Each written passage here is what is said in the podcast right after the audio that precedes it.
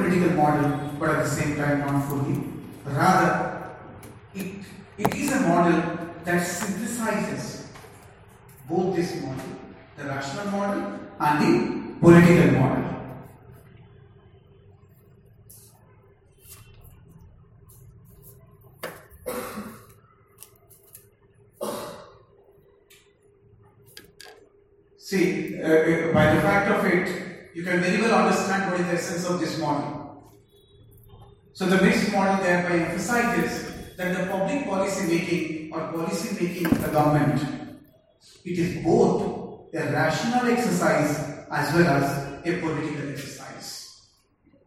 So the combination of both, without it being exclusively a rational exercise or without it being exclusively a political exercise.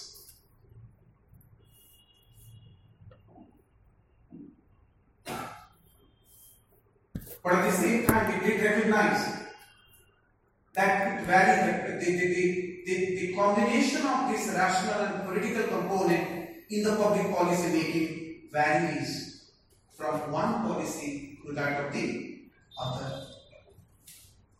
So the combination of this in terms of the, the weightage of the component of that of the rational or that of the political, it varies from one policy to that of the other. But what is the generalized prescription of this model?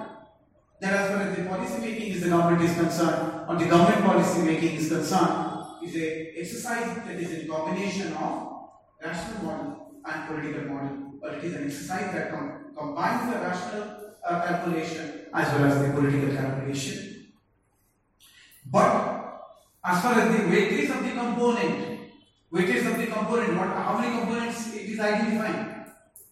Two, rational and political. I, I will not elaborate this rational aspect or the political aspect. Al- Already we have you know dealt with it. But it's saying the component, the weightage of the component in some of the political public policy, maybe the rational component might be more. In some other, which component might be more? Political. The political component might be more. But it will not be exclusively rational or it is not exclusively political. Take for example, if you take into account GST, in that, do you think it's entirely the rational calculation? It's only the rational calculation that drove uh, this government to formulate this? That's also a political calculation involved. Had it been completely, let's say, contrary to the, the interest of the government, or at the same time, had it been completely rational calculation, then that wide, elaborated deliberation would not have taken place. But if you take into account this particular policy, in that the rational component maybe will be slightly more than that of the political component. But at the same time, many would say, I'm not emphasizing, many would say maybe the demo- demonetization policy in that political component would, would- would be more, don't write this aspect because this is really, uh, simply to make you understand I'm referring, please don't take up uh, this as a note or uh, write an exam. Uh, You should always avoid something that is actually debatable or controversial. Okay. Simply for your understanding, because this model is saying it's a combination of two where the component varies, the component, component of this model varies in terms of their respective weightage from one policy to that of the other. In some of the policy, the political calculation, the political component might predominate, the rational component might be less. In some, the rational component might be more and the political component might be less. But generally, as far as the government is concerned, the policy making is an exercise that involves one, the rational deliberation, the consideration of the technical feasibility, the scientific aspect, the information, the logical correlation between the means that is pursued and the goal that is aimed. But at the same time, it is also exercise that takes into account the idea of consensus, negotiation, dialogue, or the political feasibility, the political advantage. Number of these things are also taken into consideration. So, the policy making in the government is not exclusively a rational exercise, nor exclusively a political exercise, a combination of two, though the component that is involved in this might vary from one policy to that of the other. Isn't this model more closely explains the manner in which the policy is formulated? Yes. But see another model that possibly could be even more relevant to explain the policy formulation in the context of the government is the Allison's model. A L I S O N.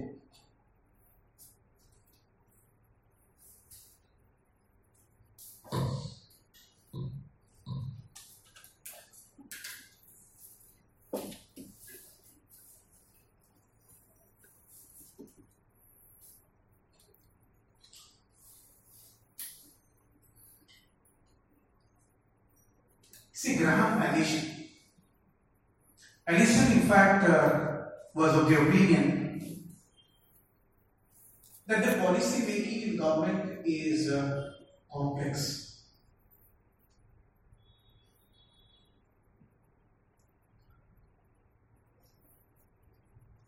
And the policy making in the government is complex.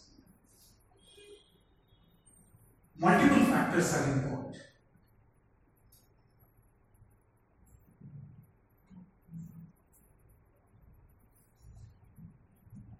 And it cannot be explained through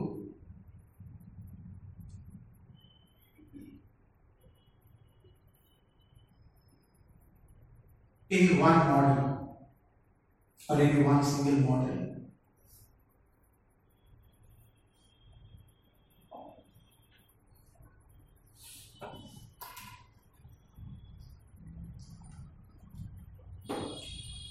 Something that was uh, very much uh, the basis of the mixed model. So, Allison similarly also says that the policy making in the government is a very complex process, very complicated process. Multiple factors are involved. The policy making in the context of the government cannot be explained through a single model. So, no single model can fully explain. In fact, he believes that the policy making in the government is a combination of rational, incremental,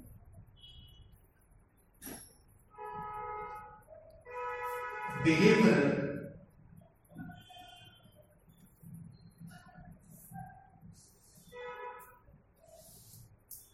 and political.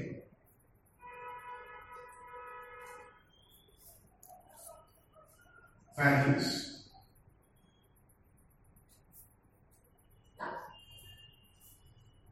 So the policy making in the government is an exercise that combines rational component, incremental component, behavioral component, as well as political component.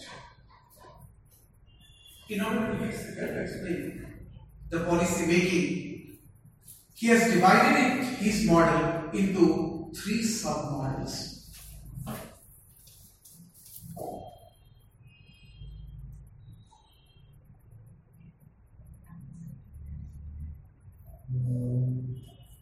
So he has explained policy making under three sub-models. Those being rational actor model,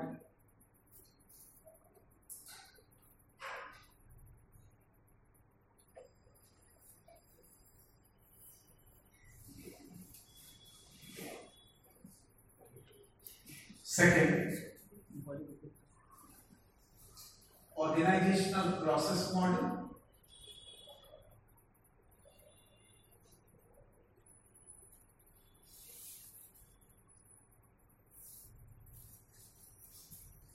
And third, bureaucratic politics model.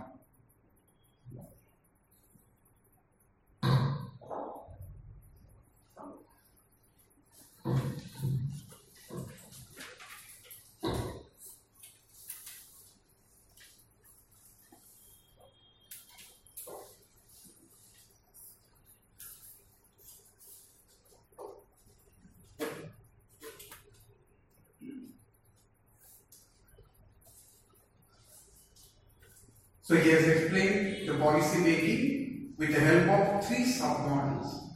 So Allison's model is divided into three submodels. Rational actor model, organizational process model, and bureaucratic politics model. Now the first, the rational actor model. What would be this? I think name itself suggests. What is this?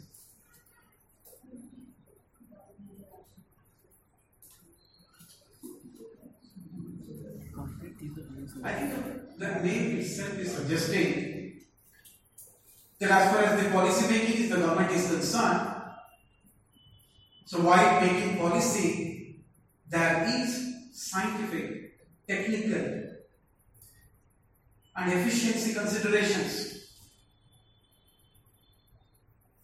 What is this policy? What is that it aims at?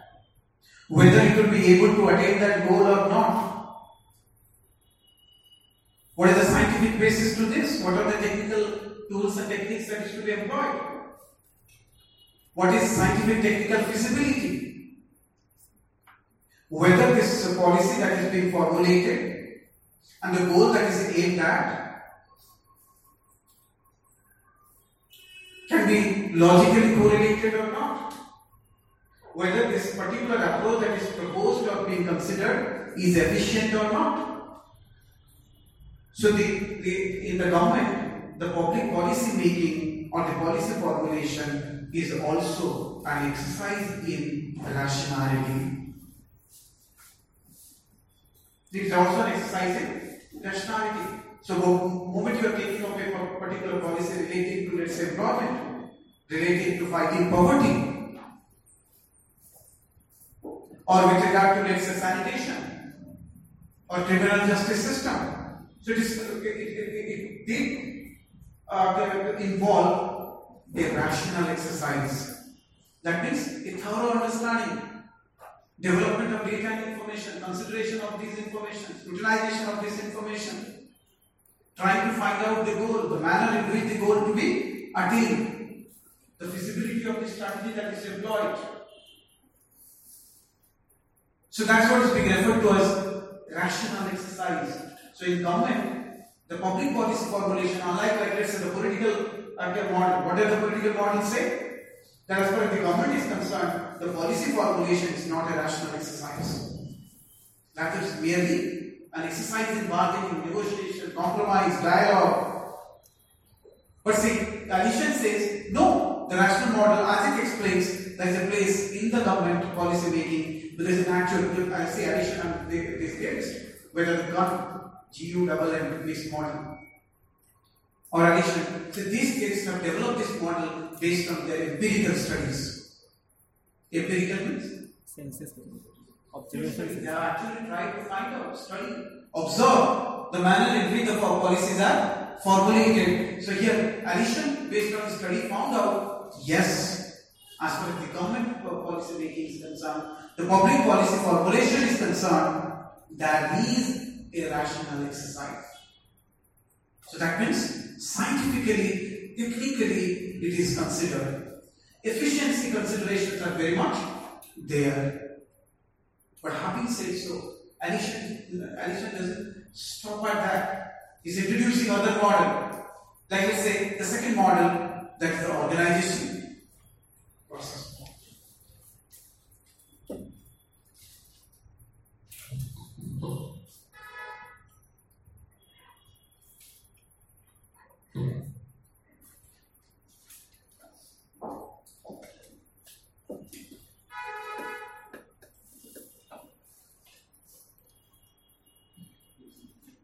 See, before I explain these models, let me refer to certain thing, certain, let's say, policy, um, policy proposal, let's say, and uh, try to understand by considering that policy proposal hypothetically in the in the framework of policy making. Then we'll come back and take up this point.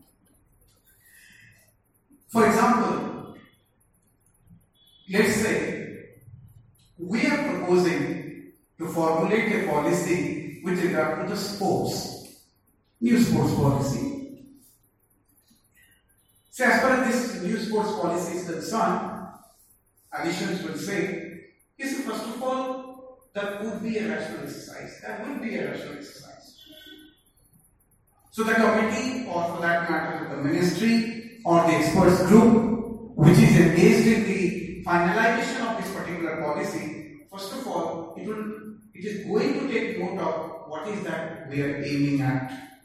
Okay, we are aiming at earning, let's say, by this Olympics, this number of medals.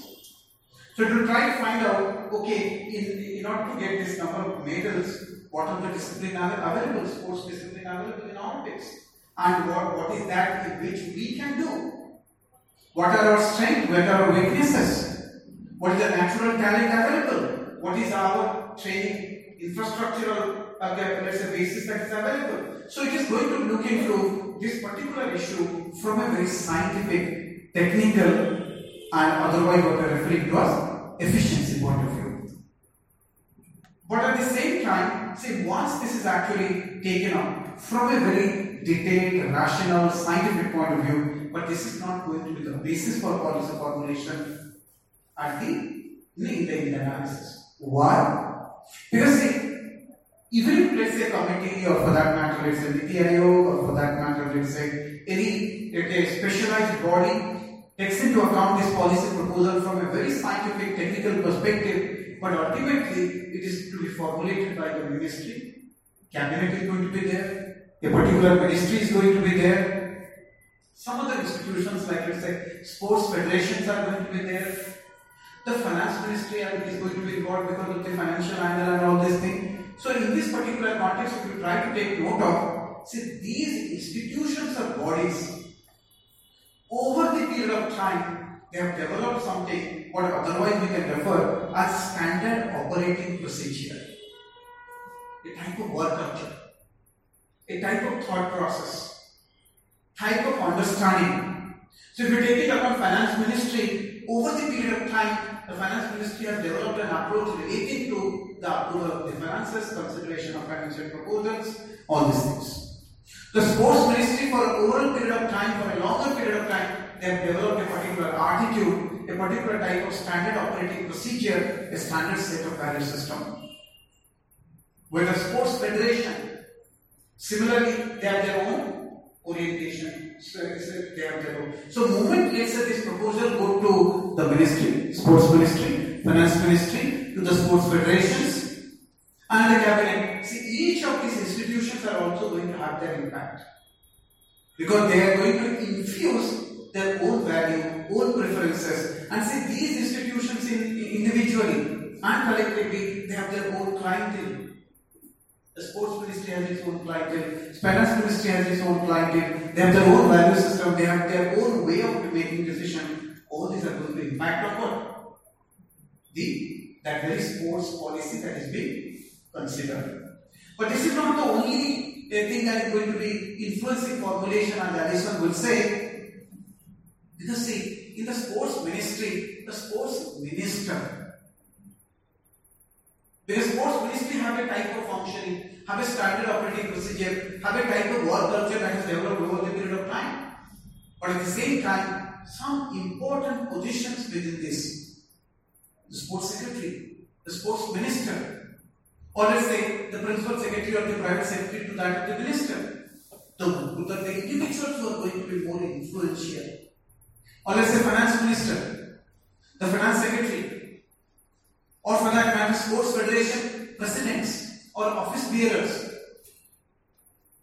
If you take into account these institutions, not only these institutions, their work culture, their practices, their priorities are going to have bearing on this policy, but at the same time, individuals in this, they have their own biases, choices, preferences, liking, disliking, and they are going to also bring in that.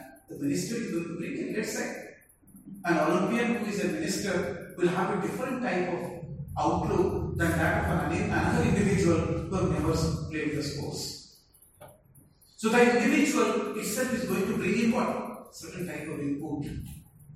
An individual officer who belongs to Indian administrative service might have a typical behavior from that of another officer belonging to another service.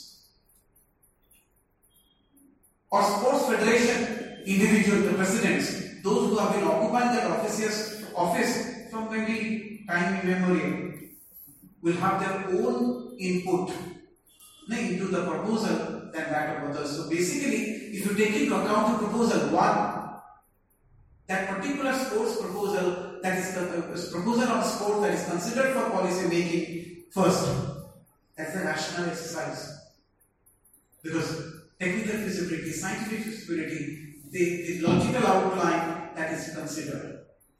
But at the same time, the various institutions, agencies, offices, their, let's say, choices, their preferences, their work culture, their value system also influence other than individuals.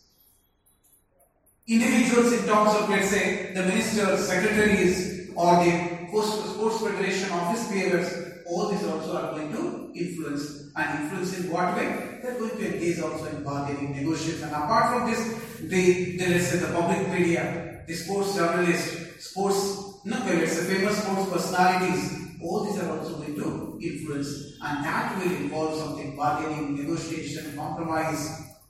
And finally, when the policy is formulated, it is not formulated exactly as scientifically it was developed. Rather, what is also included? The input, the influences by the various agencies and institutions along with the bargaining process that was that involved number of these influential entities and the dialogue, you know, the debate, discussion that took place among them.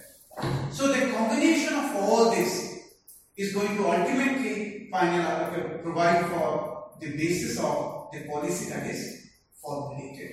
Or the policy is formulated based on, uh, or not based on, the policy is formulated uh, uh, you know, through a process that involves all this rational, incremental, behavioral, political. That is what he has divided into these three models. Rational actor model, the organizational process model, and the bureaucratic politics model. By the organizational process model, he referred that the policy proposal is also going to be influenced by various agencies and institutions.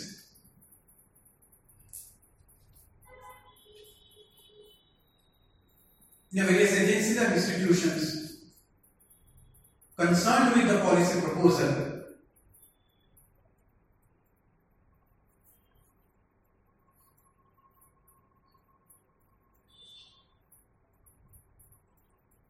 their standard operating procedure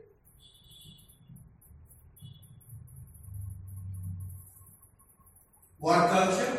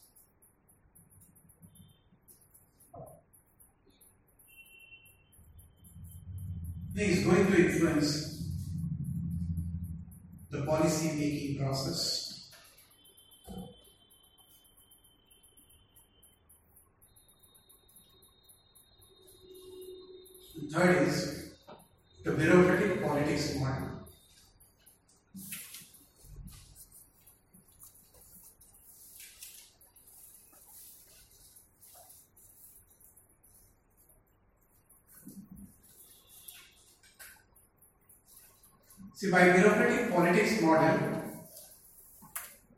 he refers to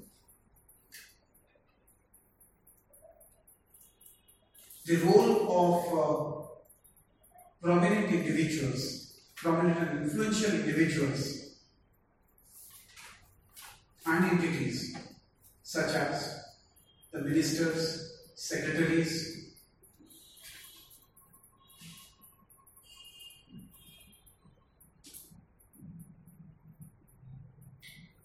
and other influential personalities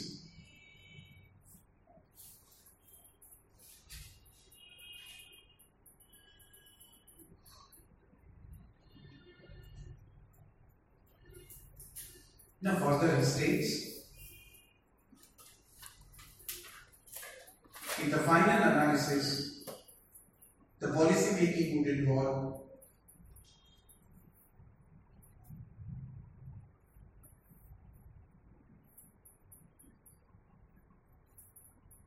negotiation,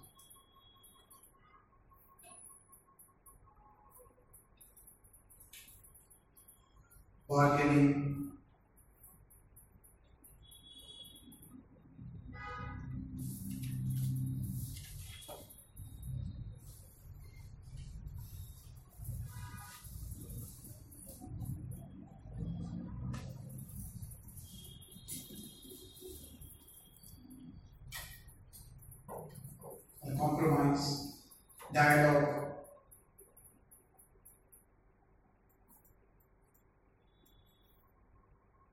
thereby simply we can say the Allison emphasizes that uh, the policy making is a combination of all these processes.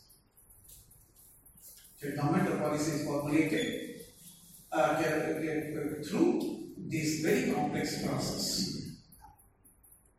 So this is one of the most acceptable or widely agreed model to explain the, the, the, the, the policy formulation in the context of government.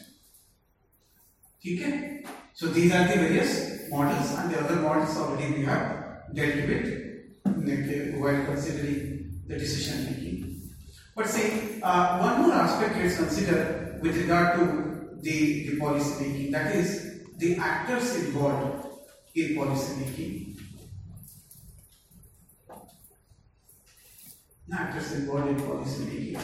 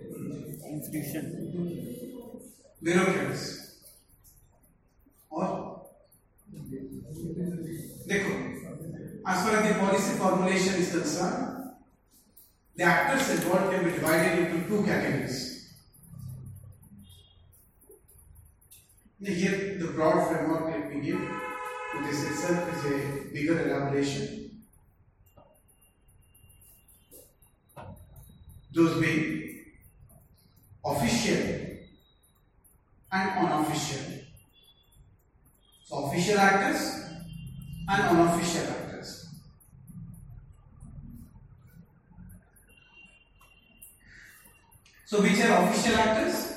Ministers or secretary.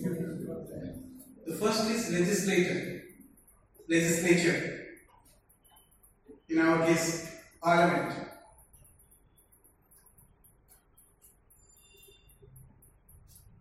Next, let's say executive.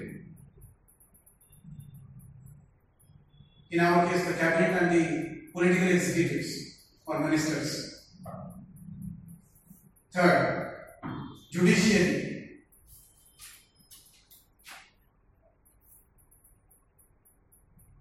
Fourth, bureaucracy.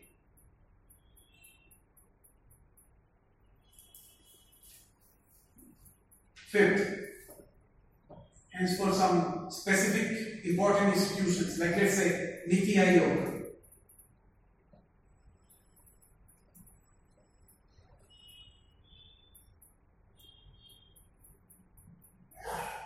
Prime Minister's office, Cabinet Secretariat,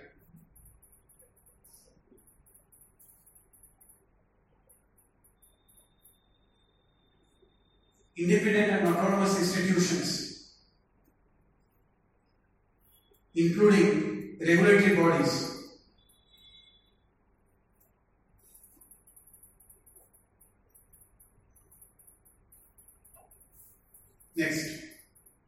International and foreign government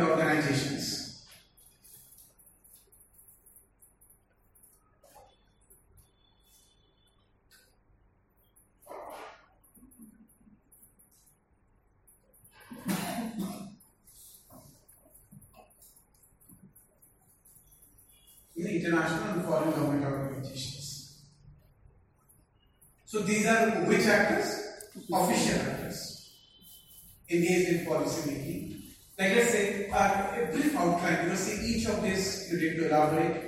Each of this in different ways you have already studied. But in brief, let me elaborate from right here. Like let's say legislature. I think the principal institution to make law is what? To make policies. The legislature. Legislature is that wing of the government that is engaged in policy formulation or law making. So legislature, through number of processes, like, like, like, like let's say, see the entire process you must be aware, otherwise inequality. Like let's say, the, how does the legislature makes laws or policies? Any member of the legislature can introduce a bill Yes. and the bill introduced might be a private bill or a private member bill or a government member bill. Government member bill basically refers to a bill introduced by Minister. member of the council of ministers. So not even the ruling party, member of the council of ministers. Any bill introduced other than the member of council of ministers is referred to as private member bill. So bill could be introduced by any member of the legislature by being a government member or for that matter by being a private member. But see as per your questions requirement you can actually deal there. That's why only the overall framework I'm giving because public policy is such a topic that covers almost the entire syllabus. That is why many in many of the cases uh, this the course is named not as public administration. In many cases the course is named as public policy or in some cases public affairs. So here I am giving a broad outline. Like let's say, if you take into account the government member bill or the private member bill, the process for considering this bill and taking of this bill for the consideration of the formulation is the same, whether it is the government member bill or the private member bill. But in general, usually a bill that is introduced in the form of the government member bill, there is a higher likelihood it becoming a law or becoming a policy. A bill that is introduced by a private member, there is a very less likelihood of it becoming a law or a policy. In, in fact, in the context of India, if you take into account the statistics, how many private member bill has been, has become a law or policy in the last, uh, let's say, Lok Sabha or the current Lok Sabha, you can say, it's going to be the last. Current Lok Sabha. How many private member bill? Eh? अरे कितने private member bill finally act बना? Zero हम नी well introduce it will be interesting to learn almost in almost every year slightly more than 400 bills are introduce and in the last Lok Sabha ongoing Lok Sabha none were considered leave about Uh, becoming an act. And if you take into account right from the beginning till today, how many private member bill have become act? 14. 14. So that is simply highlighting, and again, only those private member bill becomes a law that is that gets the support of the government. So virtually, the, the, the power of the legislature to make law is the power of the council of ministers in a parliamentary system. That's why, basically, theoretically, in parliamentary system, and that too in the Indian context, where the party structure is centralized, technically, it is the legislature that is to control the government, but practically, it is the government that controls the legislature. So basically, this aspect we have to take up the role of the legislature in, let's say, policy making. Similarly, the executive, the government. So who formulates the law? In parliamentary system, it is in fact the government that formulates the law. There's a famous saying of the one of the former prime minister of New Zealand. And his statement is symbolic of the power of the executive in a parliamentary system as far as the lawmaking is concerned. He simply said, something that comes to my mind while saving in the morning towards the afternoon, it becomes a law. So this statement is, in fact, is uh, a, a, a, classically explaining the power of what? The executive in making law. So technically, this power belongs to whom? The legislature. Because in Indian context, there is a saying that the members of the Indian legislature they are not members, rather mere numbers of the government. So they are not the members of the legislature, rather they are mere members of the, the government. So that signifies the power of what? The executive. And that signifies the helplessness and the weakness of the legislature. But why explain? I, I don't, don't write because these are such topics. Each of these topics will consume one single class. So only the broad outline and beginning, because separately you will be studying this aspect. don't write. This is don't write. The rasa you will taking out. Only thing you can highlight that how recently in the era of coalition in Indian context, the legislature has gained some spine, some muscle. Because many times, because of the breaking down of collective responsibility within the the Council of Ministers, because of the party configuration where the members are more loyal to their party rather than to the government. So many times what happens? On certain bill, there is a difference of opinion within within the Council of Ministers. So in that case, legislature gaining some strength because of which there have been a number of instances where the government introduced a bill but has to withdraw, get it back. And also in the era of coalition where the Rajya Sabha, the second chamber on many accounts is not playing the role of a secondary chamber, legislature gaining muscle, now strength. So number of these things you can highlight. Though the primary outline will be legislature is technically meant for policy making, but the power actually lies with the executive. But there are certain changes in the era of coalition, certain not changes, certain terms, twists are there, and this you can develop through some examples, cases. There are a number of cases and examples are there. You'll get easily uh, if you actually you know, in this context. You take up some exercise.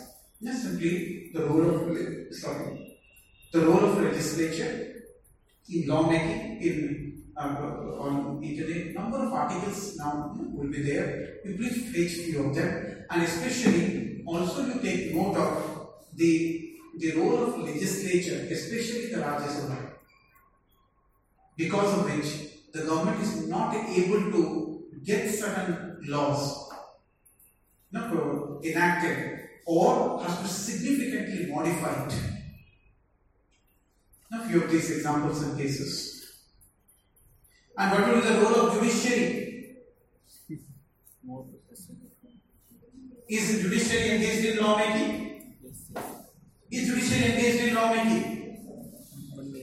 See, again, briefly, broadly, let me refer. This part slightly you have to take up some effort. See, as far as the judiciary is concerned, it is that branch of the state engaged in the interpretation of the law and adjudication of litigations. But judiciary, in the modern democracies, irrespective of it being parliamentary or presidential, plays an important role in lawmaking. Why? Because the mere presence of the judiciary makes the legislature and the executive operate within the constitutional domain. So legislature is always aware of what? Moment I make a law, that law may not be actually within my competence. So moment it is outside my competence, that is judiciary is going to declare something called ultra vires outside the competence. So I have to maintain the law as intra vires within the competence. So the very presence of judiciary influences the legislature and legislative business and the executive role in lawmaking. Because they- they they are very much aware that it's going to be struck down. Not only this, in certain system, especially under the common law system or the common law system of jurisprudence, see in these countries, the judiciary's role is very significant in lawmaking. Because under this system, the judiciary enjoys lot of discretion in the interpretation of the law. And because of that, the judiciary formulates laws by exercising this discretion.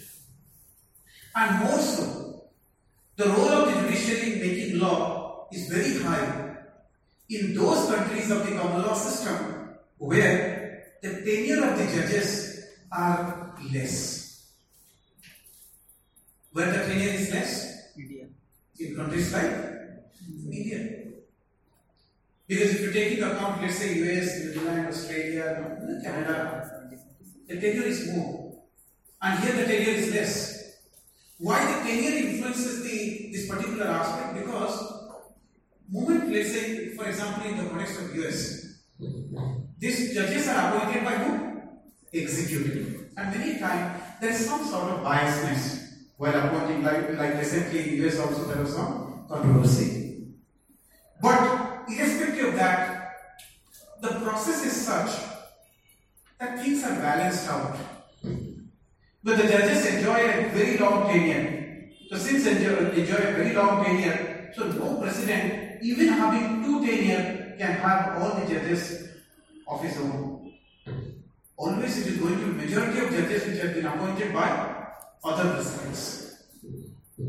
And in tho- those, uh, uh, what to say, judiciary, the constitutional cases or important cases are decided by something what we say full bench.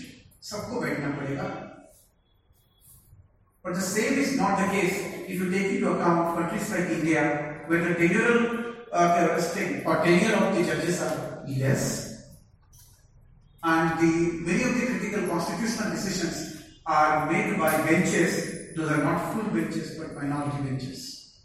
less number of three bench, five bench, seven bench, where the strength is much higher. Under the common law system, who there is a lot of discretion, and in Indian context, the judges acquired for them a lot of discretion, and all the more in the backdrop of judicial activism. So, because of a era of judicial activism, and all the more in a system that is common law system, the judges enjoy a lot of discretion. And there is short tenure. They therefore is a limited period of time, and uh, at the same time, the benches that sit, that the benches are actually not full bench. So that means what? The opinion vary from one bench to that of the other. So this results into what? Variation.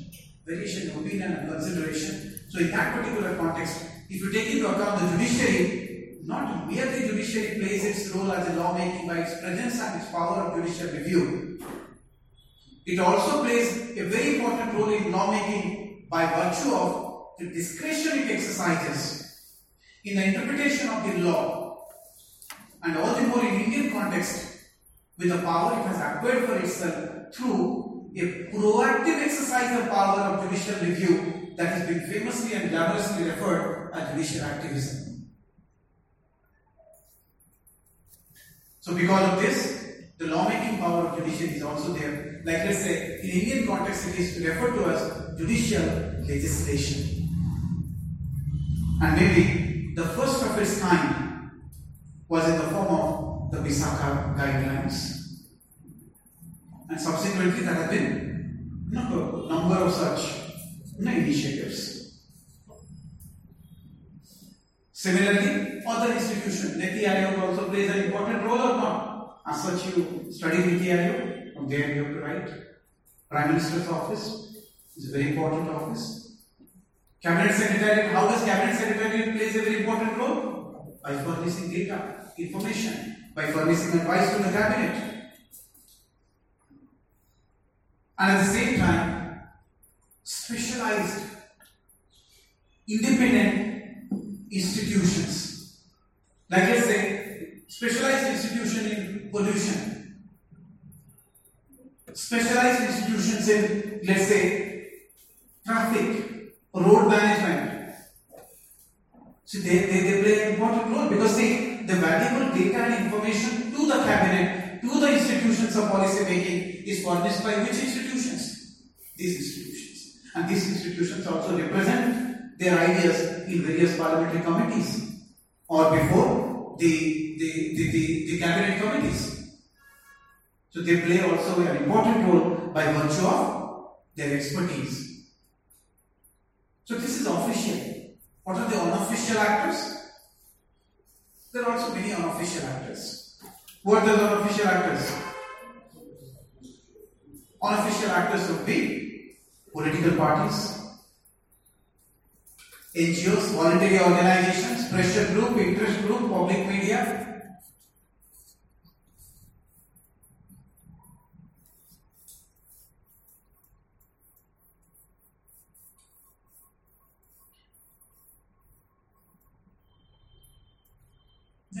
And international civil society organizations.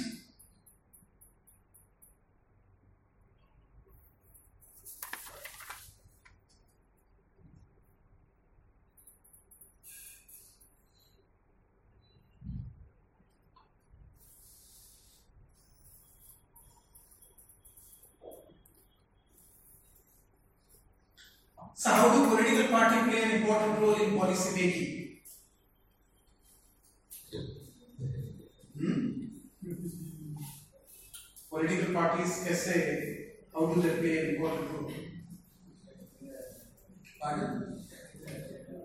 Setting their agenda. Agenda setting करने से क्या होता है? Agenda तो आजकल कुछ भी बनाते हैं एक ने बोला कि पंद्रह लाख होगा उसने बोला कि चिंता मत करो छह हज़ार होगा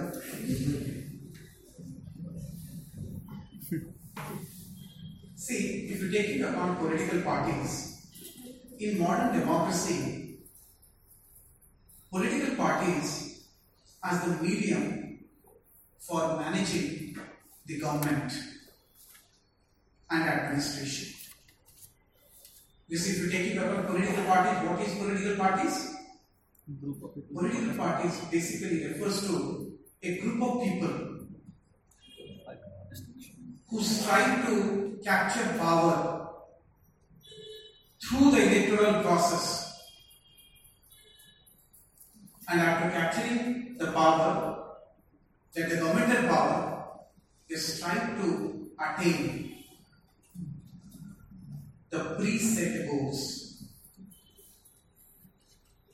So there, in modern democracy, there are multiple political parties, and political parties they vie with each other, having their own ideas relating to the problems of the society and the solutions for that. And once occupying power, let's say the political party that occupies the power, that is the government that is formed, the government is nothing but the core group of a political party or a group of political parties. So the political parties set agenda. They guide. They put demands. They scrutinize.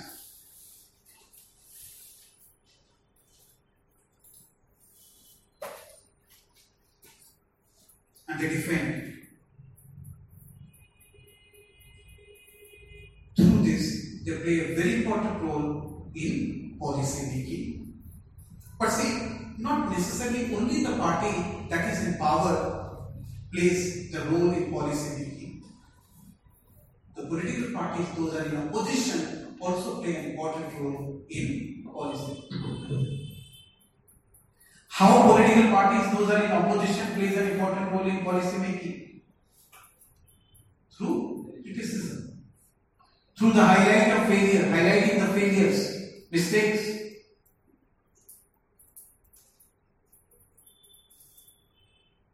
Or by putting competing demands.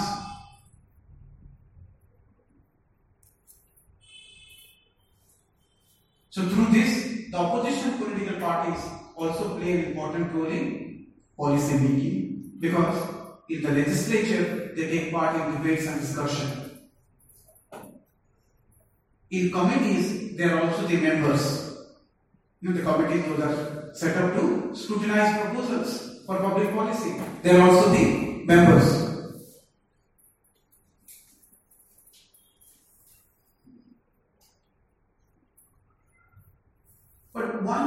Should highlight in this,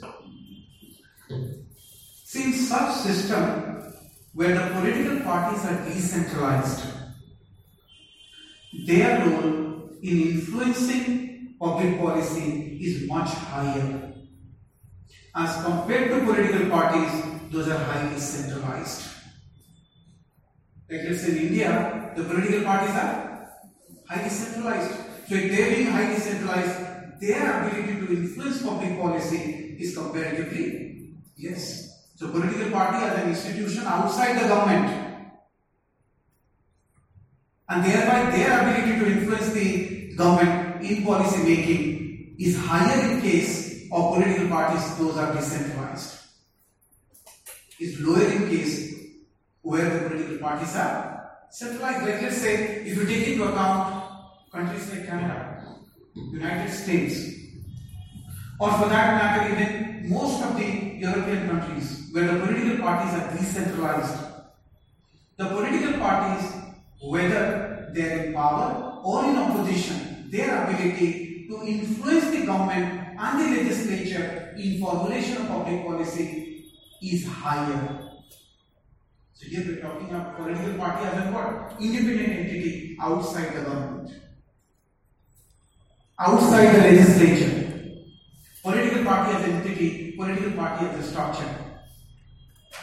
So the role of political parties in influencing, putting demand, let's say in the current government, the BJP is in power. But BJP as a political party is separate from the Council of Ministers headed by the Prime Minister Narendra Modi. So the BJP as a political party and its ability to influence the government led by Narendra Modi to form a public policy is comparatively less weak as compared to, let's say, the Republican political party maybe in the United States.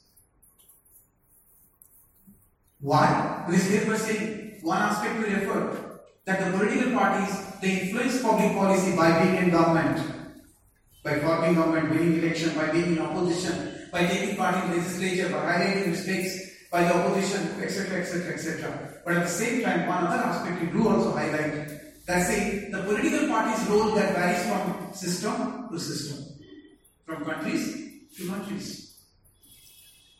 In those systems, whether presidential or parliamentary, the political parties roles are decentralized. They are politically influence the government and the legislature in policy formulation is much higher as compared to the, the political parties. Those are centralized. So BJP as a party independently, can you actually imagine putting demand and saying ये policy बनना चाहिए and the government obliging? No. But to say if you if you take into account the American politics, if you follow Canadian politics, you'll find this type of things are very fre- frequent. That the government is actually simply many a time persuaded to follow the priorities of what? The party, the political party. So that is what we are referring that the, the role of political parties in policy formulation is comparatively stronger in those systems where the political parties are structurally decentralized. And their role is weak in those systems where they are structurally centralized. Similarly, NGOs or civil organizations, uh, say role of civil in policy making already we have studied. Policy inclusion, policy you know, reform, policy implementation, accountability, all this we have referred. so NGOs, voluntary organizations, civil society, all the same. And uh, similarly, the pressure group, interest group, public media. What is the role of public media in policy making? Okay, let me give you a brief, uh, also this aspect. You hear?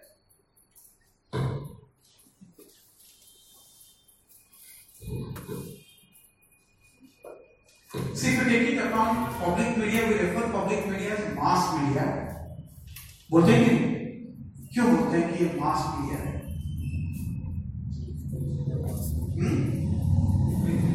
the It uh, reaches to the remote corner the remote remote corner. अच्छा Maximum public outreach. It is referred to as mass media. Media is medium. Mass is what? Bulk. It's such type of system which can communicate to a large number of people at a time. That's why it is referred to as mass media. जैसे आपको और हम बोलते हैं तो कितने लोगों को पहुँचता है तो दोस्त को बोलते हैं वो भी नहीं सुनता है So these are certain things what we say public media is also referred to as mass media. So what are the types of mass media you know? कितने तरीके के मास मीडिया आप जानते हो किन्हीं मास मीडिया आपको जानता है आप कितने मास मीडिया को जानते हो दो कितने जानते हो तुम लोग आज तो दुखी हो कितना मास मीडिया जानते हो सो में बिल्कुल बताओ okay news print media okay then digital media uh, video, radio. Can we say, uh, maybe now things are changing, that will, uh, I will also refer, but can we say radio is truly has been the mass media, the most, we can say, in a competitive spirit, the radio has been the truly mass media. Can we say so? No? Now things are slightly changing. But see, the radio has been considered as truly the mass media for a number of reasons. One, if you take it on print, newspaper, see, newspaper will be accessible to whom? One over जिसके पास पैसा है जो पढ़ा लिखा Do you think it will be accessible to people who are actually not literate? You need to be literate. Literate लोगों को भी समझ नहीं आता है ऐसे लिखा करती है And at the same time, newspaper को if you go to a village, In the entire village, you will find two people or three family would be taking newspaper and will be very "अच्छा ये यहाँ newspaper आता है." So generally, people who are wealthy and all they take newspaper. And if you take it upon television till now, it is also not been truly mass media because for television you need one money, second electricity. But if you take it upon radio, you know no, no, no, no need of any education की graduation होना चाहिए minimum graduation उसके बाद radio के लिए apply कर सकते हो you can simply no education is required very with very less amount of money is available so you find rickshaw वाला चला रहा होगा सामने बज रहा होगा and it is accessible in the remotest part of the country so till now radio has been truly the mass media apart from this number visual media is still there visual media no visual media and now you have uh, your what you say very unsocial media the, social media is truly unsocial media so uh, the internet and all this number of medium is there. Now if you take into account the public media in indian context the post independence era would be referred to as a political era. Now why would it be referred to as a political era? Because see uh, in the immediate aftermath of the independence the people who are engaged in public media, the editors, journalists, they considered their job something similar to that job of politicians. That is that of nation building. Because it was a new nation and uh, uh, you know, the, the, the journalists and the, and the, the people in this mass media, especially the print media, uh, they considered themselves as an active participant in the building of this new nation. That is why, if you take into account uh, uh, the, the public media th- during that period, it used to deal with the various major issues grappling the society, economy, and politics. It used to be a rich, what you say, uh, discourse uh, in, in the public media. But see, gradually, changed in the early 70s. The 70s would be known for uh, something wrong in Indian politics, basically the emergency. During that emergency period, there was uh, the, the, the press censorship, media censorship, and all this thing. But see, there was one newspaper did turn out to be somewhat a rebel, your Indian Express. But being a rebel, it increased its circulation more.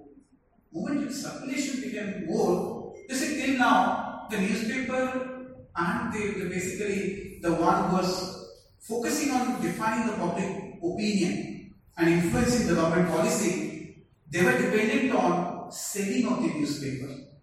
So per newspaper selling and whatever advertisement, the government advertisement, that was the revenue.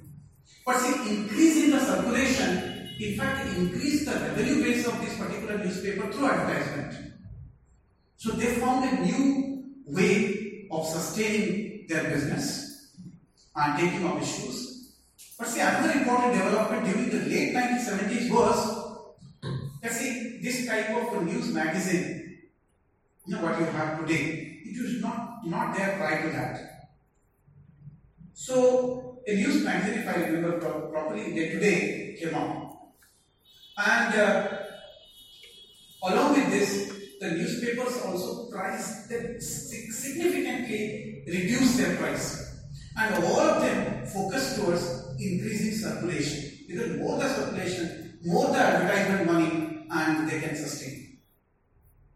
So that started something what we call circulation data in public media. But see, whether in the political phase or in the circulation phase, the public media was influencing public policy because they were engaged in which issues? Various social issues, economic issues, political issues. They used to interest people, they used to take up issues that is concerning people. But see, that means they were dealing with various issues of immense social and economic political significance. That is why their ability to influence the public policy was comparatively high. But if you take into account late 80s and 90s onwards, liberalization and all this, consumerism and all this, and something called Generation X, the growth of this generation period. बाद वाले Generation X.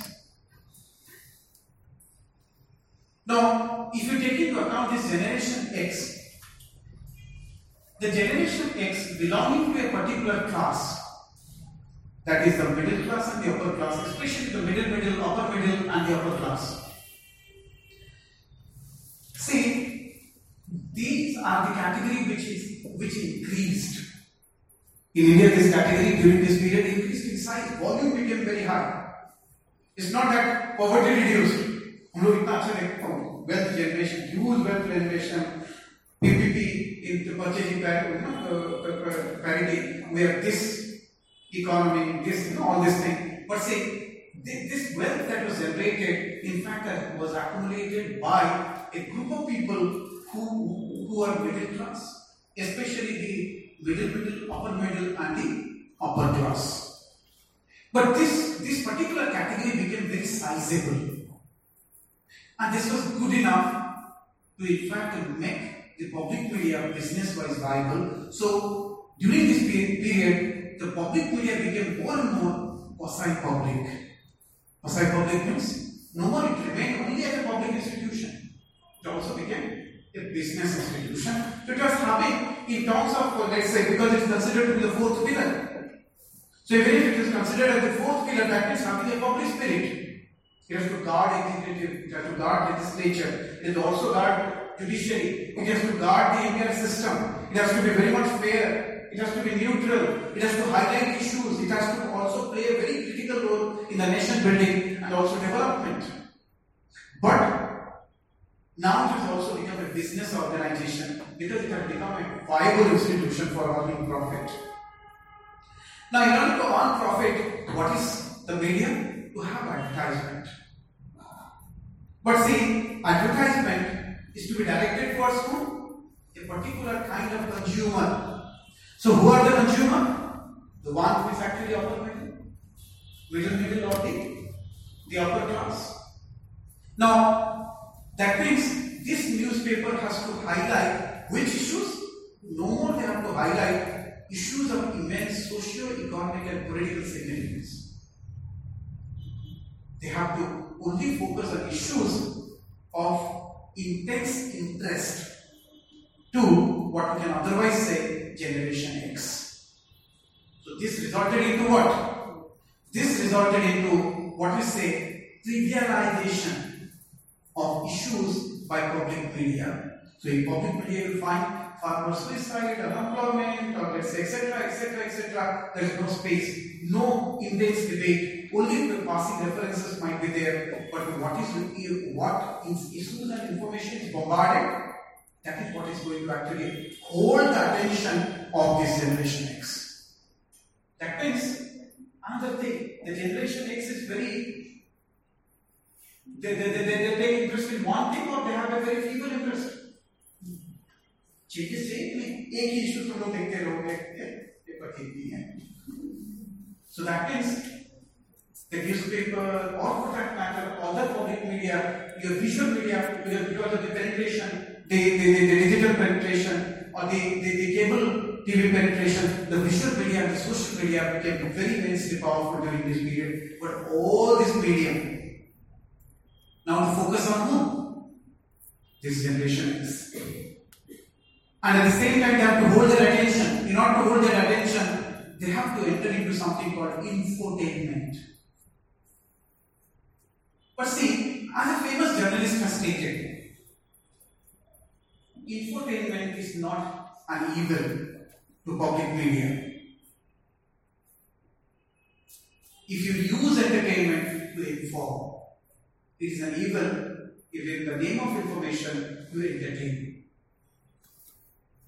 So basically, he's trying to say simply to make uh, you understand what this journalist is trying to say. Famous journalist, I'm forgetting the name.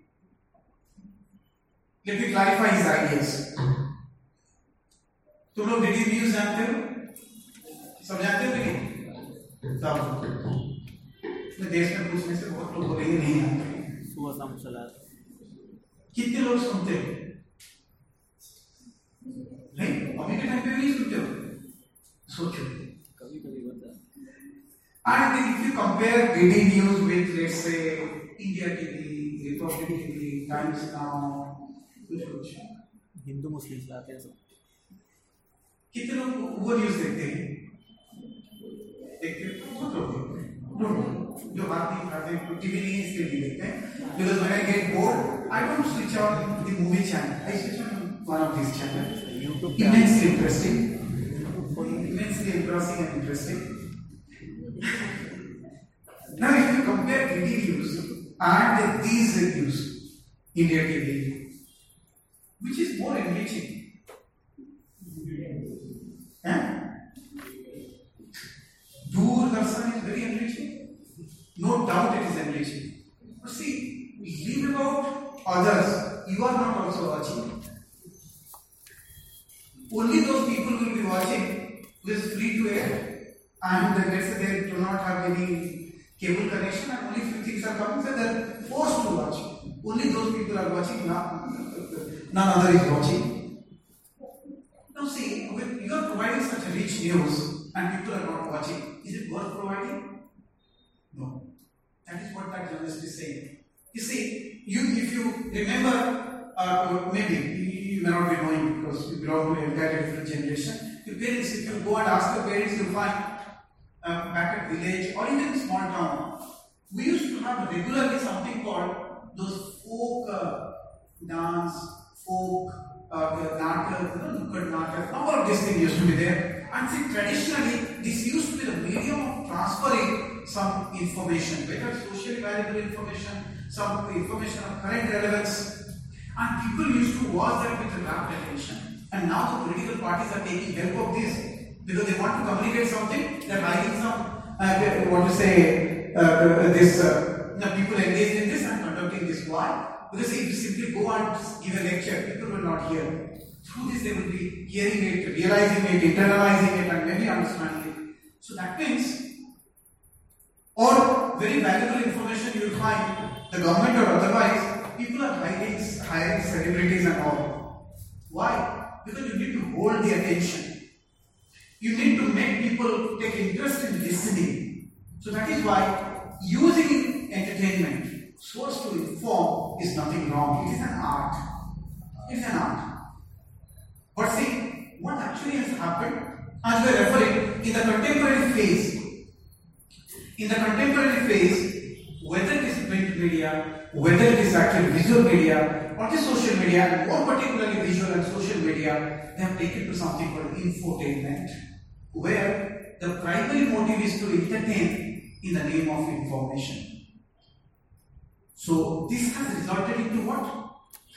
This has resulted into weakening of the public media and their ability to influence public policy. Why? Because major issues are lost. Trivialization of issues. The various facts and figures of issues are absent. So you don't have facts. You don't have basic arguments. You don't have the the the the the, the, the, the, the major issues that have been taken into consideration. So as a result of which, the ability of the public media and its influence over the what to say uh, the policy makers, whether legislative, or executive, it has gone gone down. Apart from this, now the, the problem of what to say packed media. What is that packed media? We are referring, you see, if you take into account online, you know, social or visual, now it is a it is a business, it is a type of activity that has to be conducted 24 hours. And it has to continuously hold its attention in order to remain business wise viable. So that is why you have to show new things, different things. So that is why Something if you remember a movie called Peepli Live देखे So that is the, that, that that particular movie is explaining the weakening role of public media in influencing public policy. The idea of pack media, always ready to actually go after certain news, anything and everything that can hold the attention of people without much research. So the information delivery has become superfluous. Information delivery many a time is inauthentic. So moment is inauthentic. It's superfluous, trivial. Its ability to uh, influence the public policies weak. Not only this, similarly, other issues have also cropped up, cropped up in the contemporary era. So that is, if you take into account the issues like, like times you might through the issue of fake news or issue of shadow news or issue of shadow journalism, yellow journalism. You know what is shadow journalism? Basically, you are advocating certain political parties or certain group, but in the name of what? A news channel. So now the problem of shadow journalism, yellow journalism, this is increasing. Why? Because the ownership pattern has actually concentrated and there is lack of autonomy with the editors. Yellow means anything wrong. Yellow journalism. Shadow means, see, I am actually, see, there is no connection with the political party. I am not a member. I am not on a payroll. I will station myself as a journalist. I am an editor. And I will keep shouting. Everyone wants to know. And what I am getting. no, I will be advocating, let's say, somebody's, some political party and that's sad. Yellow means anything because uh, we say there has been sting operation and we found out that many journalists are involved in blackmailing, corruption, or certain type of malpractices. That's it. Yellow journalism.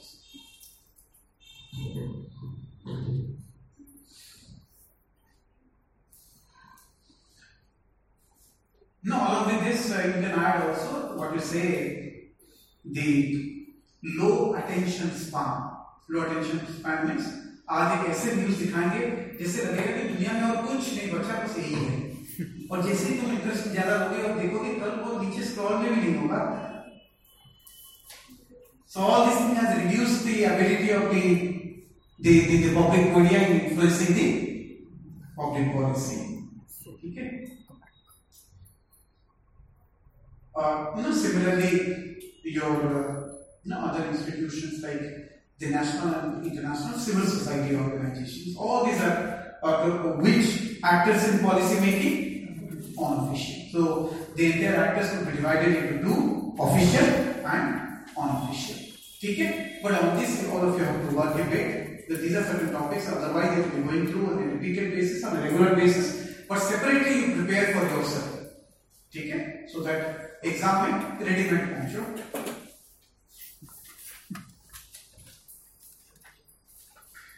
Now let me give you uh, an overall outline relating to policy implementation.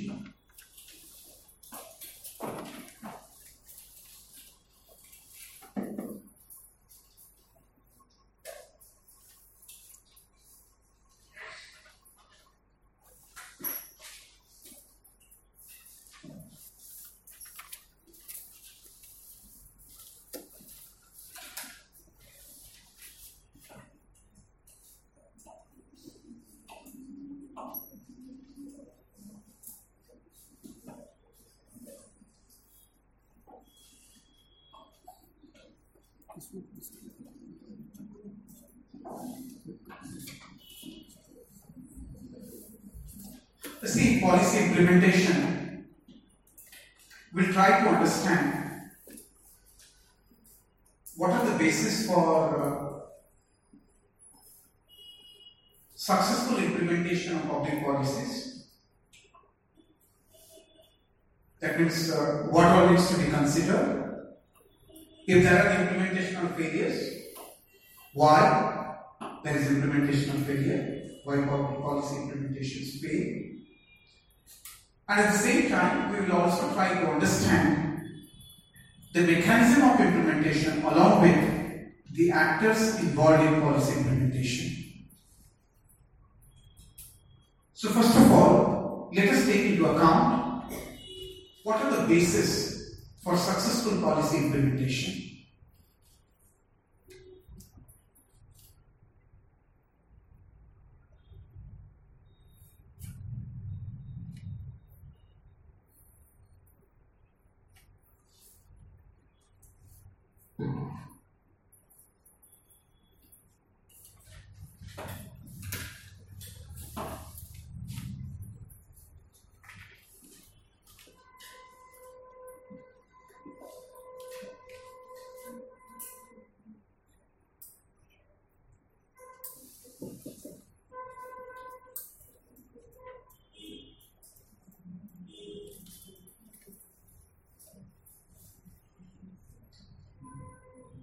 You see, for uh, successfully implementing a public policy, there are certain essentials. That means there are certain ingredients that requires to be considered. One,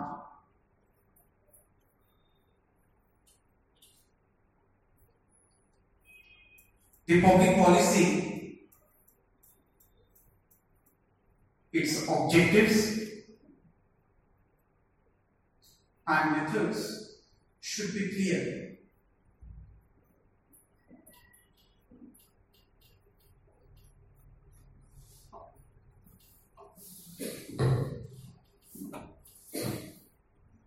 Like let's say, if you say public policy that formulated is aiming you have to eliminate poverty in general. See, eliminating poverty is very general. Or that is aiming towards, let's say, will secure, let's say, this territory. It's very general.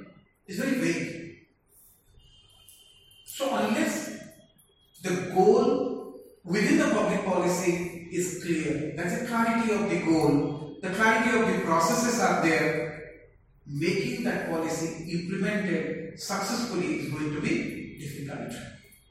because only when the policy goals are clear, the, the processes, the, the, the strategies, the methods are clear, it will become easy to chart out the implementation process. So the first thing that is important as far as the success of the implementation is concerned, the goals, the policy aim and objective, the methods and processes should be clear. There should be clarity in the policy objectives, aim, or the goal. The second is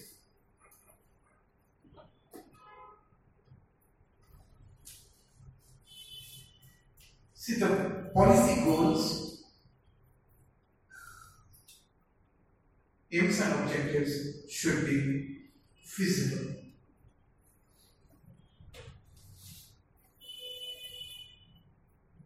or practical or realistic.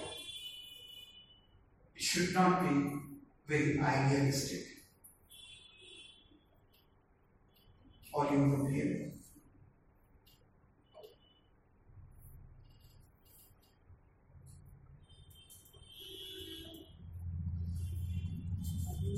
What is this? See, it has to be clear, it should not be vague. You refer that, okay, uh, the- the- we have to, now this policy is initiated, by this time the poverty will be eliminated. So very vague.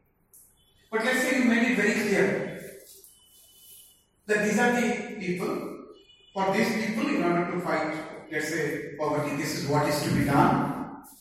Then the objectives are what? Very clear. But only by making it clear, it may not succeed. If the objectives are clear, what? It is very utopian, very idealistic. It is not realistic, it is not practicable. Then the implementation is going to suffer or not. The second important ingredient for the successful implementation is the policy goal or aim or objectives should be feasible, The realistic, it should not be utopian. The third is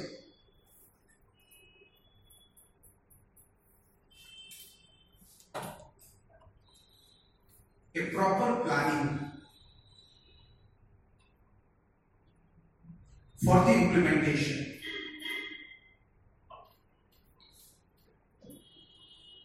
That considers the policy goal,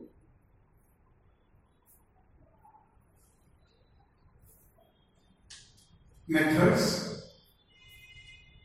to achieve this goal, and the resources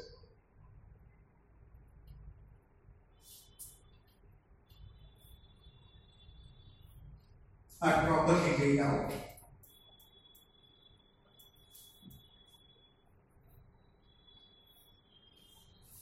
That means a detailed plan in advance is laid out relating to implementation. So, what is the goal? What are the objectives? What are the methods? What are the resources required? How to implement it? Which are the manpower? What type of skill will be required? What type of implementational tools and techniques will be employed? How this is to be taken up? When this is to be taken up? So, a detailed plan relating to the implementation prior to the actual implementation has to be put in place. You know, it has to be uh, laid out. The fourth is the availability of adequate and properly trained manpower.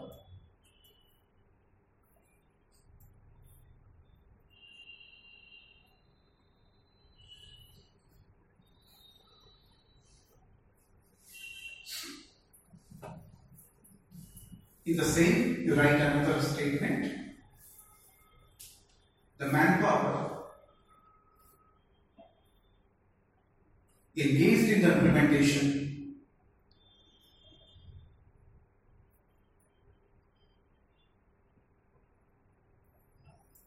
Should have value commitments.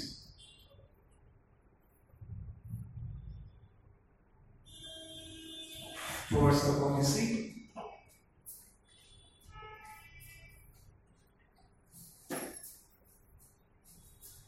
So what does it mean?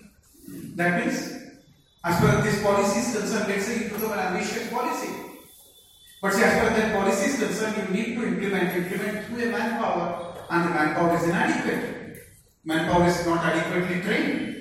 And more than that, the manpower do not have the right type of commitment towards that policy, its goal, its objectives, then unlikely it's to be properly implemented. Next proper policy monitoring.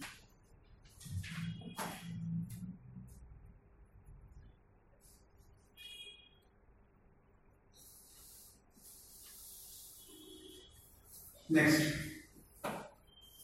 monitoring basically means while it is being implemented, closely observing, and if at all there will be any wrong or failure, immediately reporting for rectification.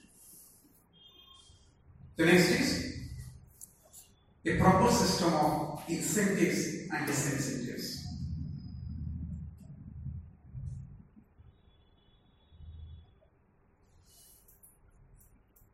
Incentives and disincentives. So that means for successful uh, initiative there should be uh, rewards and uh, for failure there should be punishment. So incentive and disincentive system as per the requirement of the, the policy so that should be in advance a proper you know, a, a, a, proper outline should be put in place with regard to the incentives and the disincentives. These are some of the ingredients that is required for know, what is a successful policy implementation. Apart from this, few general aspects. That is multiple stakeholders initiatives as and when required, including people's participation.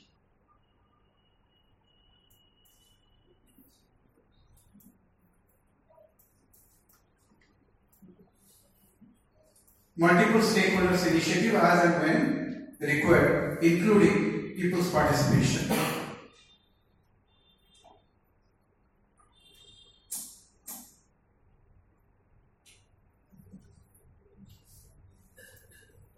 What does this mean?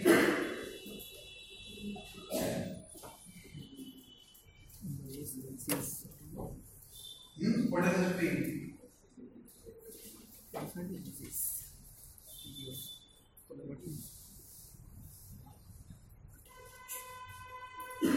That means, as far as the implementation is concerned, the very approach should, be, should not be restricted to the bureaucracy, a monopolistic state approach in implementation.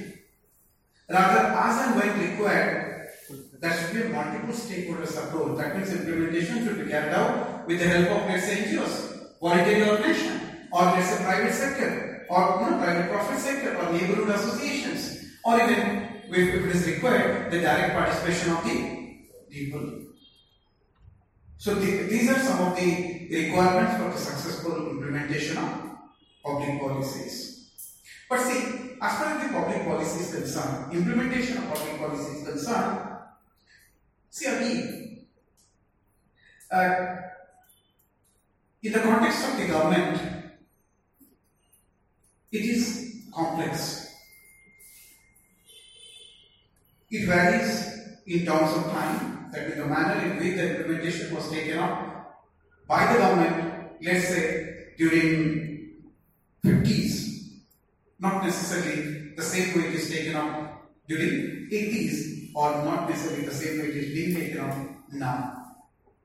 So the implementation of public policies in the context of the government it varies from time to time.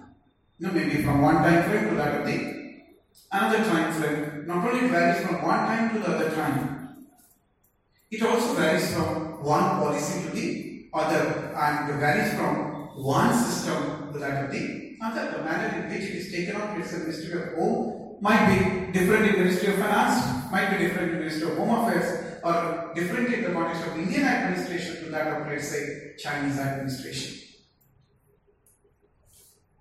But recently, a theorist named Richard Elmore, E L M O R, Richard Elmore, while adapting, you know, while adapting Allison's model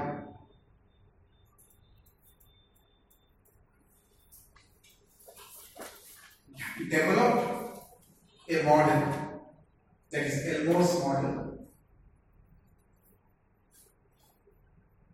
to explain the public policy implementation. So his model has been very much influenced by which other model? Allison's model.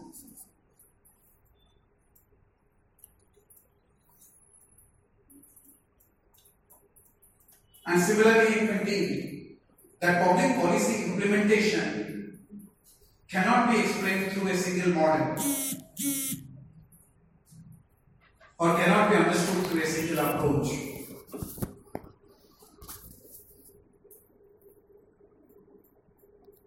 It can be explained with the help of a combination of approaches or combination of models.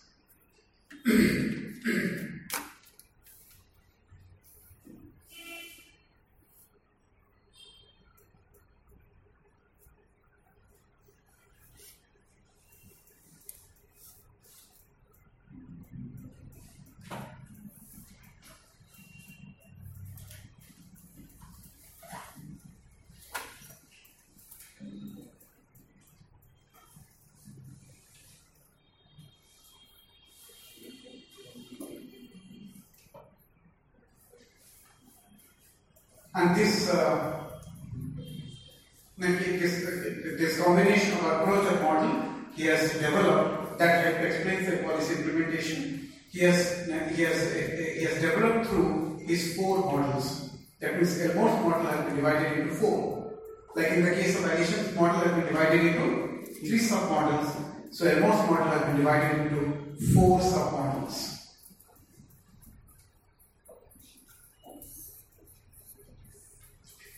Those being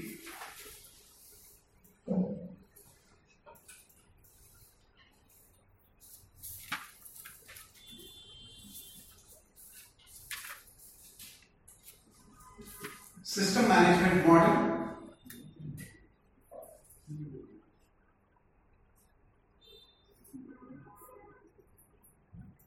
Bureaucratic model.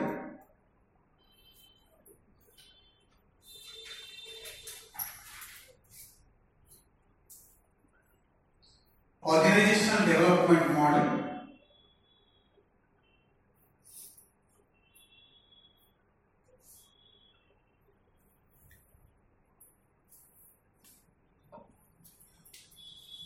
Bargaining and conflicting model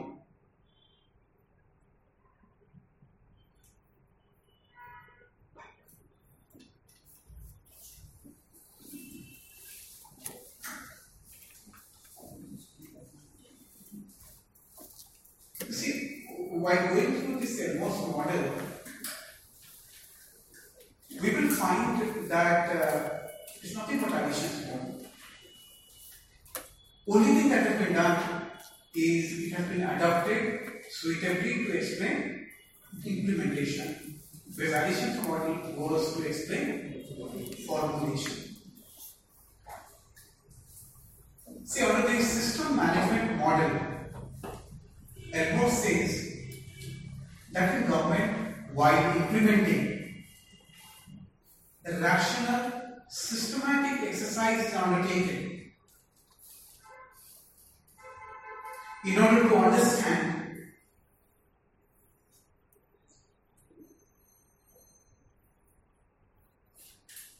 the various aspects of implementation.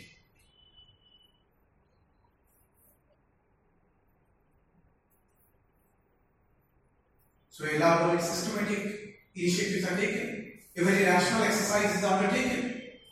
So a detailed plan is charted out. How to implement? What resources are required?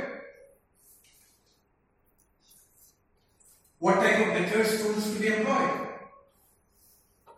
So that is what is being referred here as system management model. This is which component? Rational. The bureaucratic model, in fact, explains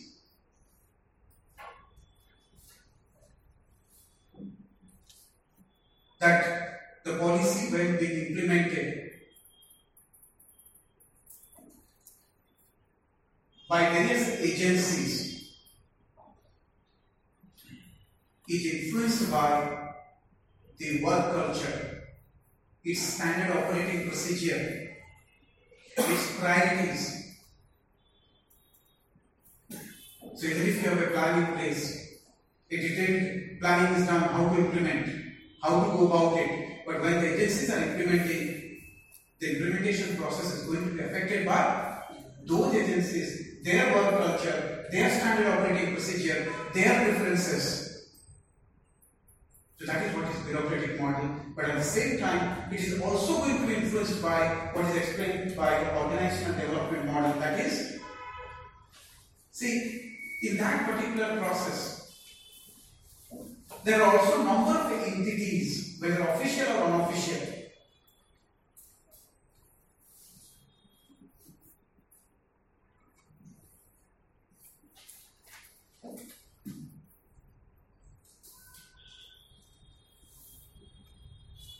So not only me repeat this. A rational exercise is going to be there, a rational calculation consideration is going to be there, but at the same time, the various agencies and institutions are also going to influence their processes, their procedure, their uh, laws, their regulation, their work culture, their standard operating procedure, all this is going to influence. Apart from this, various influential entities, those are going to influence the functioning of various agencies and institutions they are also going to have important say in the implementation. But ultimately, as fourth model says, that the implementation process will also involve bargaining, negotiation,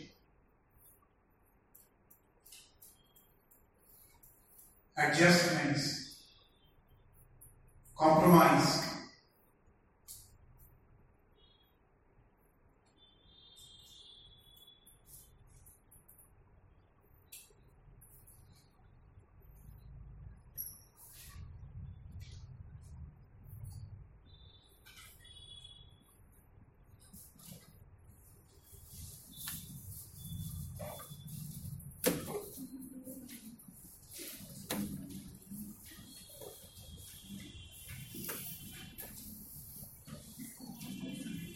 what is that the Elmore's model is emphasizing?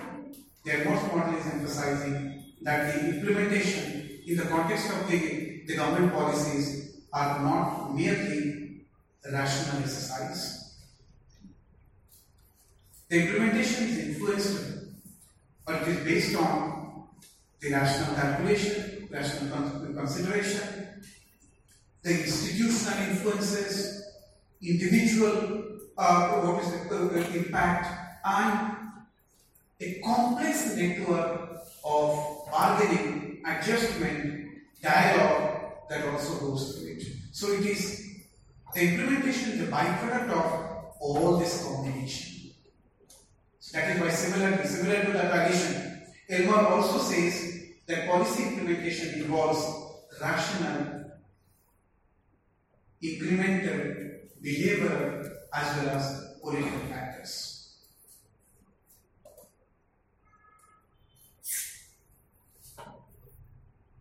Now, similar to that of the Allison, Elmore also says that policy implementation involves rational, incremental, behavioral, and political factors.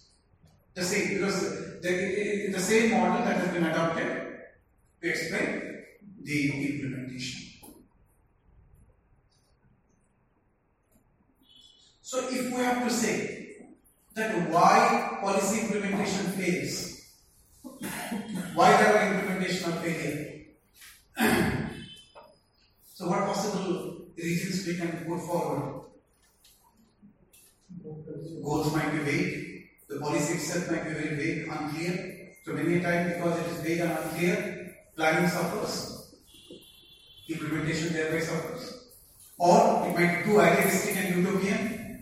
So, moment it is idealistic and utopian, it's unachievable, it suffers or it is implemented without adequate preparation, adequate planning, or there is resource deficiencies. Or many times where there is a need for let's say multi-stakeholders approach, there is monopolistic approach, monocratic implementation. Or at the same time, we can simply say there are corruption, malpractices. All this would be the reason for policy failures or implementation of failures. Okay? This aspect you can write. You have to take, you know, take up this from the essential. From there, you can take up what is the reason for you know, possible failures. Okay? All of you understood this aspect? Any question? Write down a question.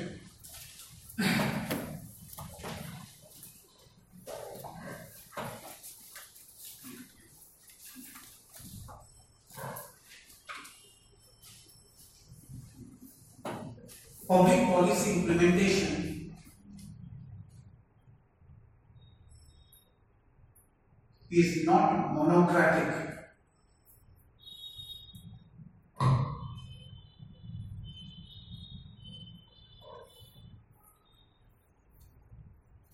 Comma or semicolon. Its success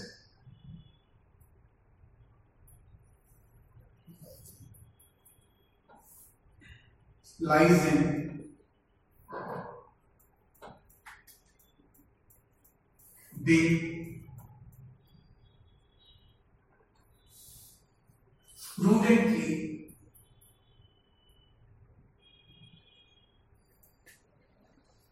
multicratic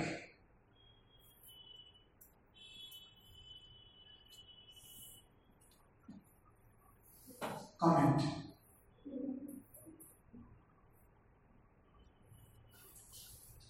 What is this statement? What is this question?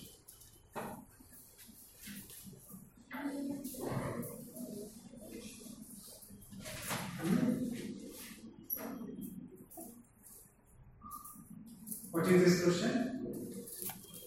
Not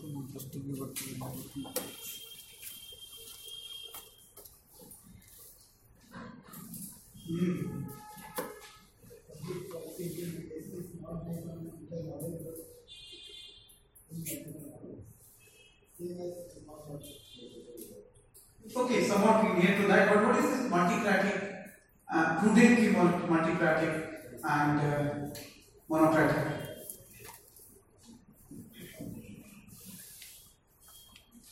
Mm-hmm.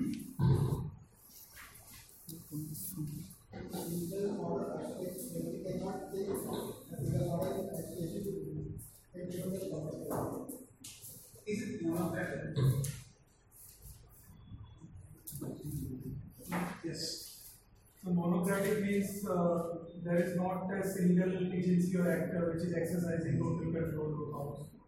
You're talking about mono model, you're talking about monocratic. So this statement is saying if the, the success lies in being prudently multicratic. Multicratic means wherever required, multiple actors, combination, networking approach.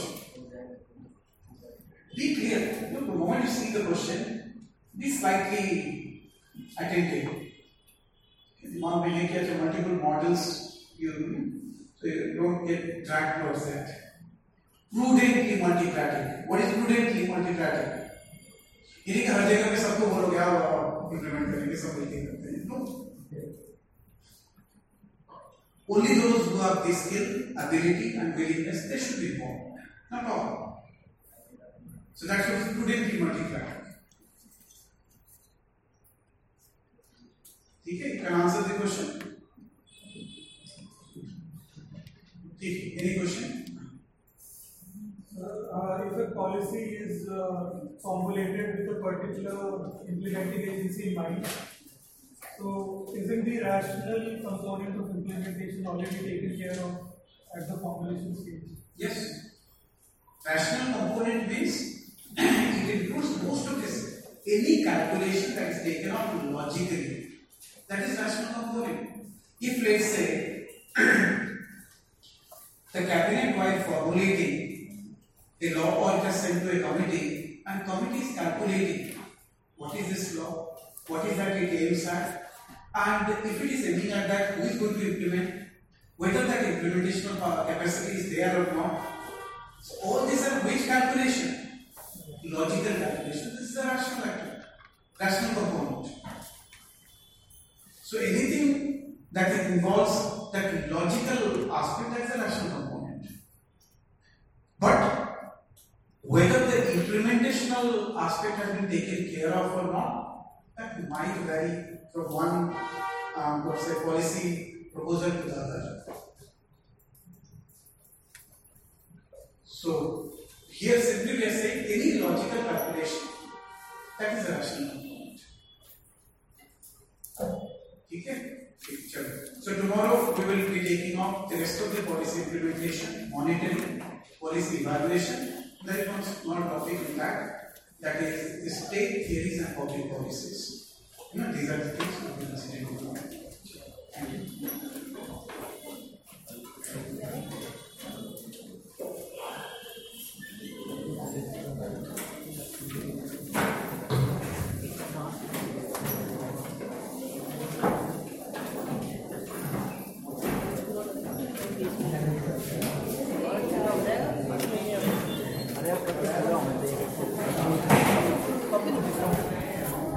late आया देखा। मैं मैं मैं भी late आया।